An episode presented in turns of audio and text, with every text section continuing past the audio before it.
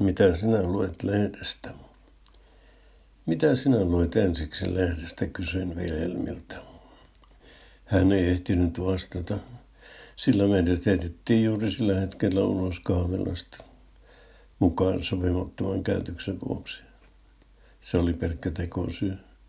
Emme olleet tehneet mitään sopimatonta. Kahvilassa oli niin kova meteli, että olin pakko huutaa. Sitä paitsi toisella meistä on huono kuulo. Meille sanottiin, että olimme häirinneet naapuripöydässä istuneita, mutta se ei ole totta.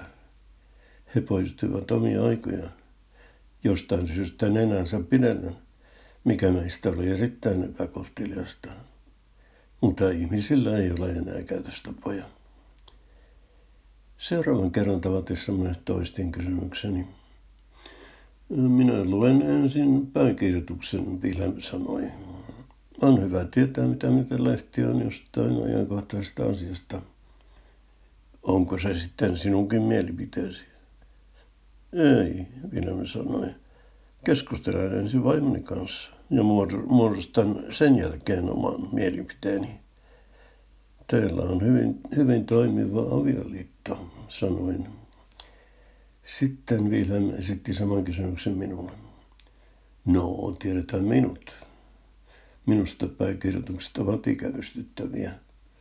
Luen mieluummin jotain hauskaa. Luen ensiksi sarjakuvat. Wilhelm näytti hämmästyneentä ja myös sanoi olevansa. Olen myös vähän pettynyt, hän sanoi. Professori lukee ensin sarjakuvat. No mitä nimestä siinä on, sanoin. Enkä minä enää professori ole.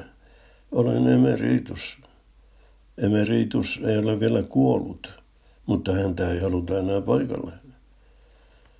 Kun luen ensin sarjakuvat, päivä alkaa hyvin. Siitä on sitten hyvä jatkaa. Minusta sarjakuvat ovat lapsia varten, Vilme sanoi. Ei kai niitä aikuiset lue. Sinua tietysti lukunottamatta. Minä tiedän monia aikuisia, jotka lukevat. Sitä paitsi kyse oli siitä, mitä lehdestä lukee ensin.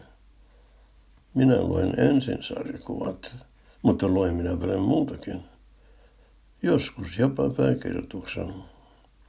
Urheilusivut kiinnostivat ennen kovasti, mutta ei enää. Doping muutti kaiken. Se särki illuusiot. Peli on ollut likaista jo kauan. Se on tiedetty, mutta sen on annettu jatkua. Nyt sanotaan, että ei ole resursseja valvontaan. Se on pötypuhetta. Rahaa kyllä on, mutta kyllä se on sen priorisoinnista. En minäkään lue enää urheiluutisia, Vilhelm sanoi. Muita uutisia kyllä. Luen nykyään myös kuolinilmoituksia, jos sattuisi olemaan joku, jonka olen joskus tuntenut. Joskus onkin. Mutta useimmiten voi sanoa, että ei taaskaan ollut ketään tuttua. Tuosta, sanoin siihen, tuli mieleeni juttu tunnetusta filosofista Bertrand Russellista – hän oli matkalla Kiinassa ja sairastui vakavasti kehokuumeeseen.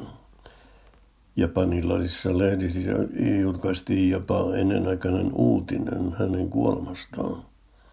Russell reagoi uutiseen sanomalla, että se oli suuresti liioiteltu. Eiköhän mene kahville, Willem sanoi. Mennään sinne, mistä meidät ajettiin ulos ihan kurillamme. Se oli jo toinen kerta, sanoin. Ei meitä sinne haluta. Se on silkkaa ikärasismia. Meitä vanhuksia vihataan, koska olemme alituinen muistutus nuoremmille siitä, millaisia heistäkin joskus tulee.